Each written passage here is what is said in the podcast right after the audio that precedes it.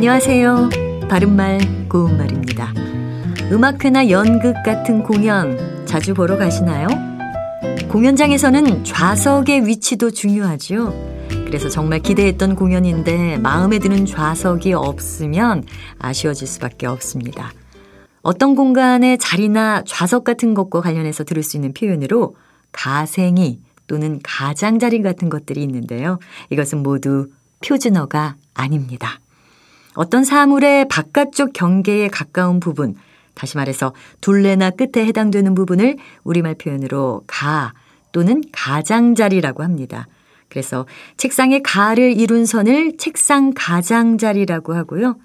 돗자리의 가운데로부터 바깥쪽으로 있는 선을 돗자리의 가장자리라고 하는 것이죠.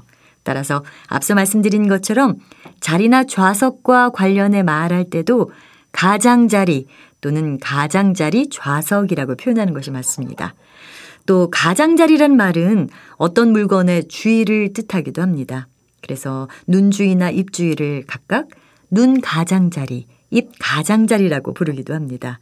참고로 가라는 말이나 가장자리라는 말은 모두 첫 음절의 가를 길게 발음한다는 것도 함께 알아두시면 좋겠습니다.